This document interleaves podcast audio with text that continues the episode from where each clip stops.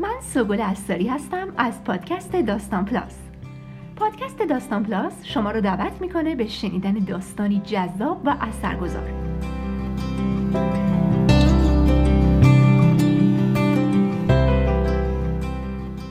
داستان کوتاه راضی به قلم اولایی آسلاکسون و ترجمه قاسم صنعوی در شماره 111 مجله داستان همشهری چاپ شده. قاسم سنعبی از مترجمان بنام کشور و از سردبیران مجله سخن بوده. با خانش زیبای پژمان ابوالقاسمی میشنویم. علی رزاقی بهار تهیه کننده این برنامه و مدیر تولید اون آینور فاروقی. امیدواریم در این مجموعه لحظات خوشی رو برای شما رقم بزنیم. با ما همراه باشید.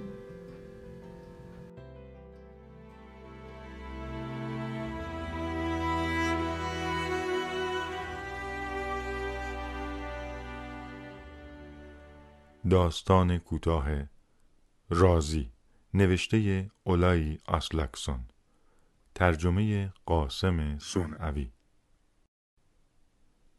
بیشک رضایت خاطر هدف والایی است که زندگی به ما عرضه می کند راضی بودن همان خوشبخت بودن است. به دنبال خوشبختی می دوند رضایت خاطر را می جویند برخی در انباز پول بعضی دیگر در رفتن به دنبال نوشخاری و سرانجام برخی در عشق شماری اندکتر نیز در کار ولی افراد اندکی در یافتن چیزی که میجویند به موفقیت دست پیدا می کنند.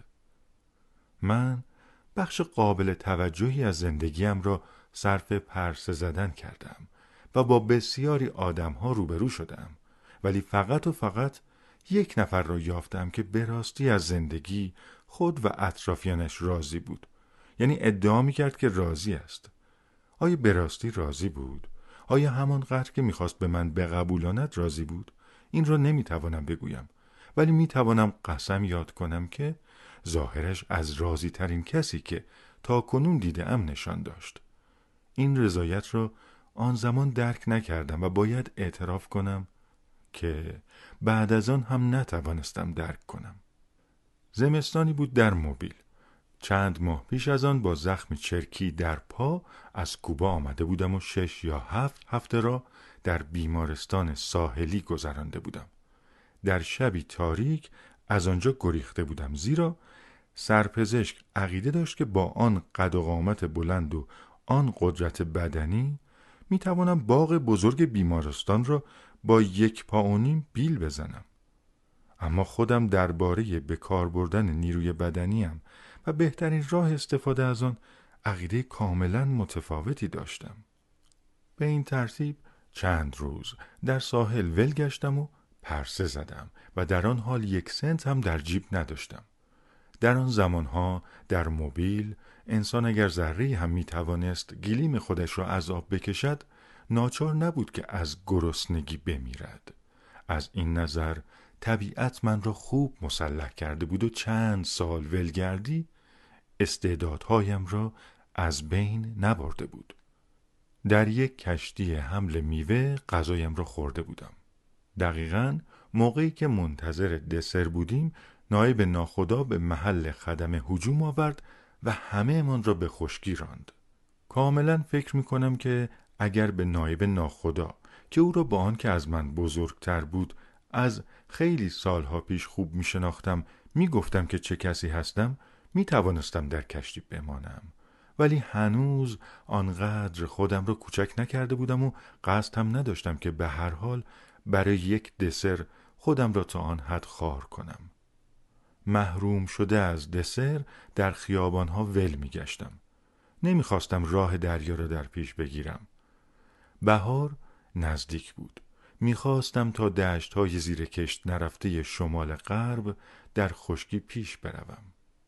وقتی از مقابل یک دفتر کاریابی گذشتم که افراد را فقط برای جنگل و چوب بری های بیشماری که در آن پنهان بودند استخدام می کرد جلوی ویترین ایستادم تا به آگهی های چسبانده شده به آن نگاهی بیاندازم. تا شاید امکانی بیابم تا برای سفر به شمال وسیله رایگانی به دست آورم. اما چیزی نیافتم که بتواند مناسبم باشد. آماده رفتن می شدم که آقای میانسال به سویم آمد و از من پرسید آیا میل دارم کار کنم؟ نه نمی توانستم بی قید و شرط به او پاسخ مثبت دهم. او تقریبا در سی کیلومتری آنجا در جنوب دارای چوببری بود و دقیقا به آدمی کوشا و وظیفه شناس نیاز داشت. من می‌خواستم به شمال بروم و او احتمالا از چهرم خواند که ممکن است قبول نکنم. زیرا بر میزان دستمزد گفته شده مبلغی افزود. همانطور که قبلا هم گفتم آه در بسات نداشتم و در نتیجه نمی توانستم سخت بگیرم. به علاوه چند کیلومتر بیشتر یا کمتر چه اهمیتی داشت؟ می توانستم امتحان کنم. به هر حال می توانستم یک یا دو هفته تاب بیاورم و آنگاه برای سفر بزرگم به قدر کافی پول داشتم. پذیرفتم و مرد با من به ایستگاه راه آهن آمد. پول بلیتم را داد. بابت رفتنم اطمینان یافت و در آن حال به من سفارش کرد که کاملا مراقب باشم از ایستگاه رد نشوم. بعد از ظهر گذشته بود. فکر می کنم ماه مارس بود ولی در چنان جایی در جنوب که روزهای غیر ابری کم بود آفتاب گرمای مطبوعی داشت. واگنی که در آن نشسته بودم دو قسمت می‌شد. بخش بزرگتر مال ما سپیدها بود. و کوچکترین قسمت مال سیاه ها. در کوپه من فقط چند مسافر بودند ولی در کوپه سیاه ها به قدر کافی جنب و جوش وجود داشت چون آواز و موسیقی جزو ضرورت های زندگی سیاهان است و خنده های شدیدشان خنده که هیچ نژاد انسانی دیگری مثل آن را ندارد تنین عجیب و دور از ذهنش را در آن ساعت چرتاور بعد از ظهر از پشت در بسته پخش می کرد. به پشتی نیمکتم تکیه دادم و دنیا را به حال خودش گذاشتم که تنهای تنها کارش را بکند. هیچ هم و غم بزرگی من را از پای در نمی آورد و هیچ شادی بزرگی من را بر نمی انگیخت. بی حس و حال و بی همه چیز را به حال خود میگذاشتم تا سیر طبیعی خودش را طی کند بزرگترین شادیم نشستن در همان جایی بود که نشسته بودم بزرگترین هم و غمم نیز فکر کاری بود که به سویش می شتافتم وقتی قطار می ایستاد نگاهم را کمی برمیگرداندم تا تابلوی ایستگاه کوچک را بخوانم.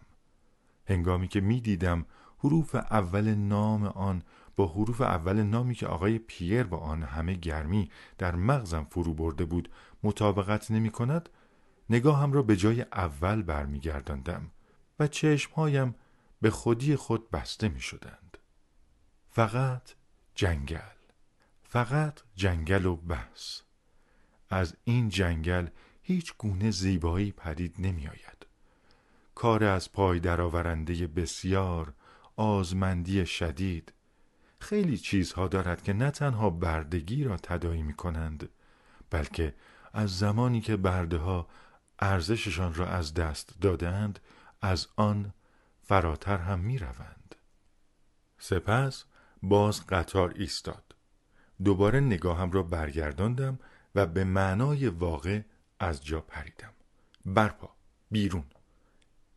و در آن هنگام نام ایستگاه پیش رویم در مغزم میرقصید. آن مرد چقدر نام ایستگاه را پتکوار بر سرم فرود آورده بود. در بیرون کاملا گیج ایستادم. گویی چیزی جا گذاشتم. باربونم نه. همه در جیبهایم بودند. ساختمان قدیمی خرابی که کار ایستگاه را می کرد. یک جفت قاطر پادراز در مقابل یک گاری باریک دو سیاه در حال بار کردن چند صندوق در گاری تمام چیزی بود که در آنجا دیده می‌شد و بعد جنگل سوخته از آفتاب یک شکل پیش پا افتاده بیزار کننده رفتم که با سیاه ها حرف بزنم نام آقای پیر را به زبان آوردم آیا او را می شناختند؟ آن دو خندیدند و در آن حال دندانهایشان را نشان دادند. برای او کار می کردند. فقط برای بردن آن صندوق ها آمده بودند. سپس به چوب بری در چهار پنج متری درون جنگل برمیگشتند. یکی از دو سیاه به تیرگی بهل زبوب ولی دارای چهره نسبتا آراسته بود. دیگری سیاهتر و دارای سیمایی بود که فقط یک مادر می توانست آن را گیرا بداند. بیشک بیش از آنچه درست بود به او خیره ماندم و به یاد می آورم که فکر می کردم ببین این آدمی است که تمدن او را از یاد برده است. خدا می‌داند آیا مرگ نیز فراموشش خواهد کرد؟ کاری کاملا بیهوده است که سفر با گاری در دل جنگل را به نوعی که آن روز به نظرم رسید توصیف کنم. گذشته از تکان خوردنهای شدیدی که هنوز هم حس می کنم کمترین تصویر روشنی از هیچ چیزان در ذهنم باقی نمانده سرانجام به مقصد رسیدیم یکی از چوببری های عادی کوچکی بود که هزاران مثل آن در جنگل های جنوب دیده می شوند. سرکارگر به استقبالمان آمد. او همان فردی بود که سرگذشتمان به او مربوط می شود. رازی ترین آدمی که تا کنون دیده ام. از نظر ساختار بدنی کوتاه و چاق بود. چهره شادش جز لبخند گشاده نبود.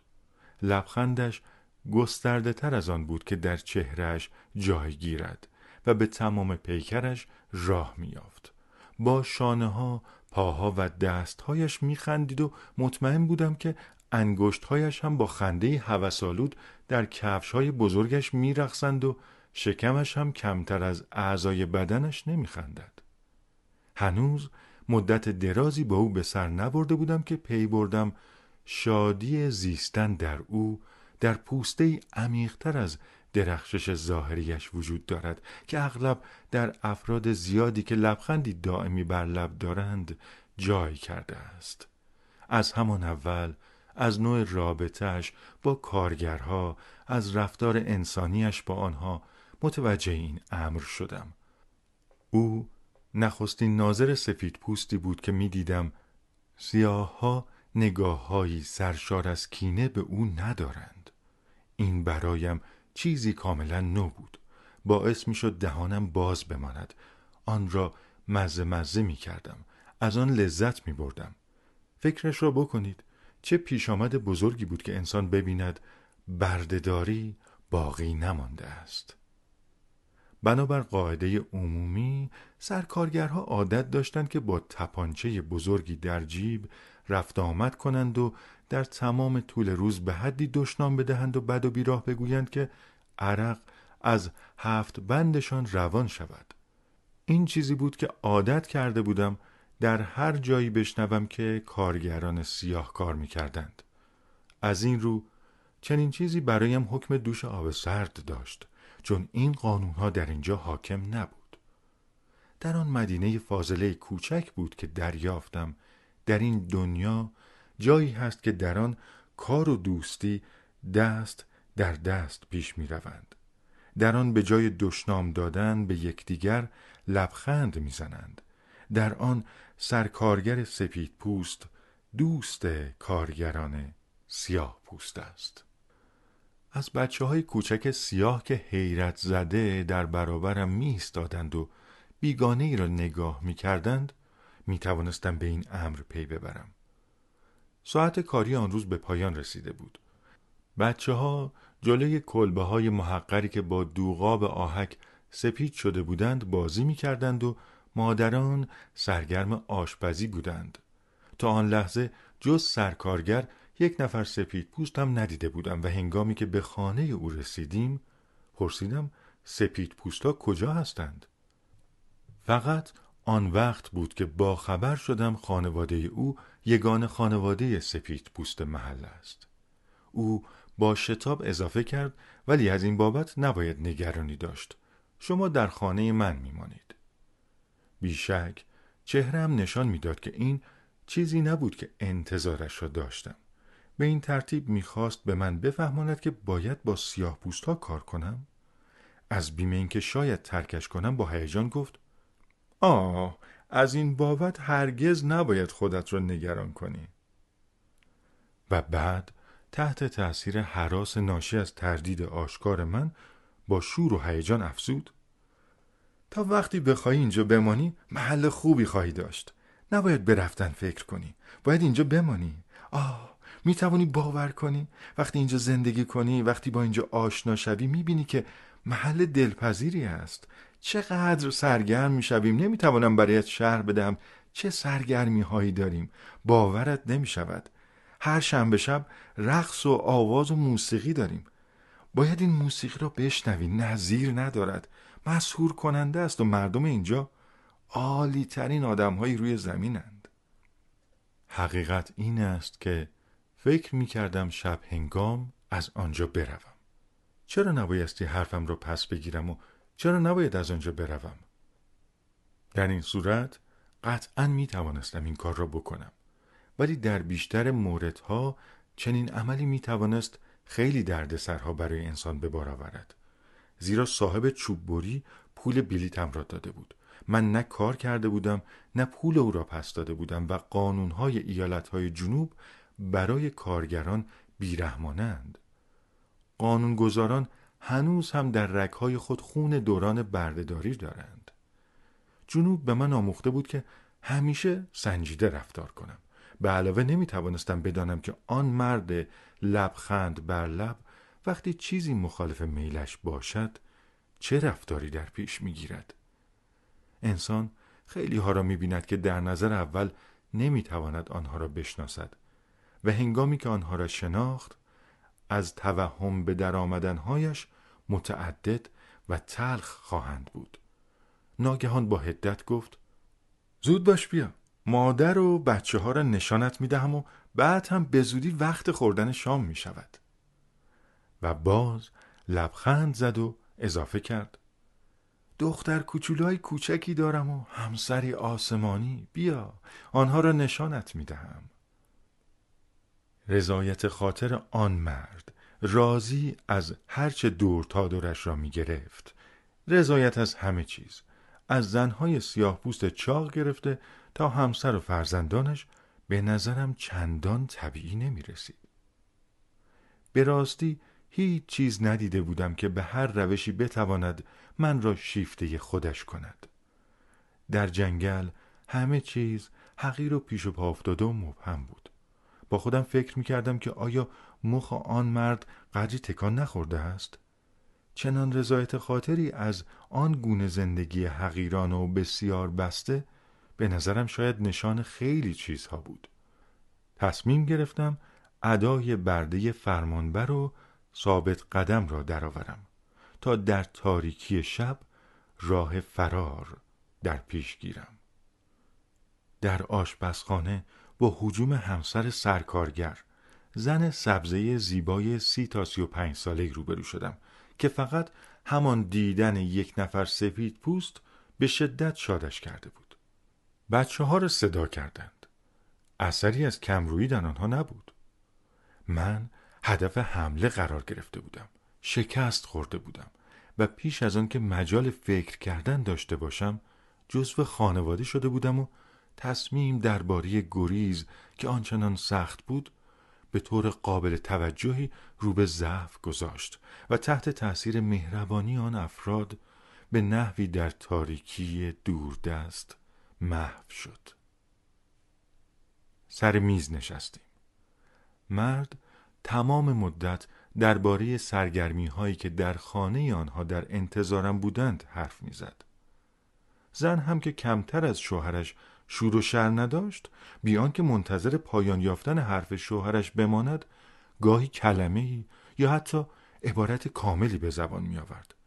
به این ترتیب هر دو به طور همزمان حرف زدند تا وقتی دو دختر هم که تفریح می کردند به شور و حرارت پدر و مادرشان خندیدند. در میان آن همه مدح و سناگویی بود که غذایمان را خوردیم. چشمای آن چهار نفر از یک شادی زندگی از یک رضایت خاطر عجیب می درخشید. آنها مانند چهار خواهر و برادر بودند. بازی می کردند و می خندیدند. دخترها به گردن پدرشان آویزان می شدند و او را به هر بهانه می بوسیدند و عزم من به گریختن بیش از پیش رو به ضعف می رفت. شب در بالکن نشسته بودیم. از کلبه های اطراف ما نوای موسیقی در سکوت نفوذ می کرد. نوای عجیب آواز سیاهان و موسیقی افسونگر سازهای زهیشان به نظر می رسید که مانند ارواح در جنگل پیش می روند. همه گوش تیز کرده بودیم. ناگهان سکوت برقرار شد. صداها خاموش شدند و تاریکی ها بر زمین دامن گستردند. سرکارگر گفت هرگز از آن که اینجا مانده ای احساس تأسف نخواهی کرد. و سه زن یک صدا گفتند نه هرگز. مرد ادامه داد احساسی رو که امشب به تو دست داد من هم وقتی به اینجا رسیدم در خودم یافتم. به زودی بیست سال از آن زمان میگذرد. وقتی بیست سال اینجا بمانی خودت رو دقیقا مانند من احساس خواهی کرد. شاد راضی با شهامت در برابر زندگی. بلی اکنون لبخند می‌زنی ولی کمی صبر کن. حرفهای من را به یاد خواهی آورد. من هم مانند تو به اینجا آمدم. تنها و ترد شده. اکنون زن و فرزند دارم. زیباترین زن و زیباترین فرزندان دنیا را دارم و حتی یک لحظه هم فکر ترک کردن اینجا به سراغم نمی آید. اگر اینجا را ترک کنم تحلیل می روم. خواهم مرد. در مورد تو هم اینطور خواهد بود. کمی صبر کن. ما هرگز از اینجا نمی رویم هیچ کس نمی رود انسان عاشق محل می شود فقط یک هفته اینجا بمان. آن وقت خواهی دید که من حق دارم. اگر یک هفته بمانی یک ماه خواهی ماند. اگر یک ماه بمانی یک سال خواهی ماند. اگر یک سال اینجا بمانی بیست سال خواهی ماند. بلی همیشه هرگز آرزو نخواهی کرد که از اینجا بروی. به هم شب به خیر گفتیم. من در اتاقم کنار پنجره باز مشرف به باغ نشسته بودم. به حرفهای مرد خوشرویی تمام اهل خانواده و به زیبایی زنها فکر می کردم آیا مرد راست می گفت؟ آیا زیبایی یکی از زنها زنجیری خواهد شد که من را برای دیگر روزهای زندگیم در آنجا به بند بکشد. در آن هنگام خودم را ضعیف میافتم مانند کسی می‌دیدم که خطر حتمی را به وضوح می‌بیند ولی به قدر کافی قوی نیست که از آن فاصله بگیرد. تصویری از آینده در ذهنم آشکار شد. در بیست سال بعد خودم را نیمه پیر دیدم. زنم و فرزندانم را دیدم و بی که بیشتر فکر کنم آهسته از پنجره بیرون رفتم. از میان باغ در جنگل تاریک. کار درستی نبود. ولی هیچ کاری نمی توانستم بکنم. بیشتر برای آیندم ارزش قائل بودم نه برای شهرتم. پس خوشبخت در این فردی را که می توانستم با او روبرو شوم ترک کردم. او فقط نشست و برخاست با یک نفر سپید پوست را کم داشت. بنابراین او هم لابد کاملا خوشبخت نبود.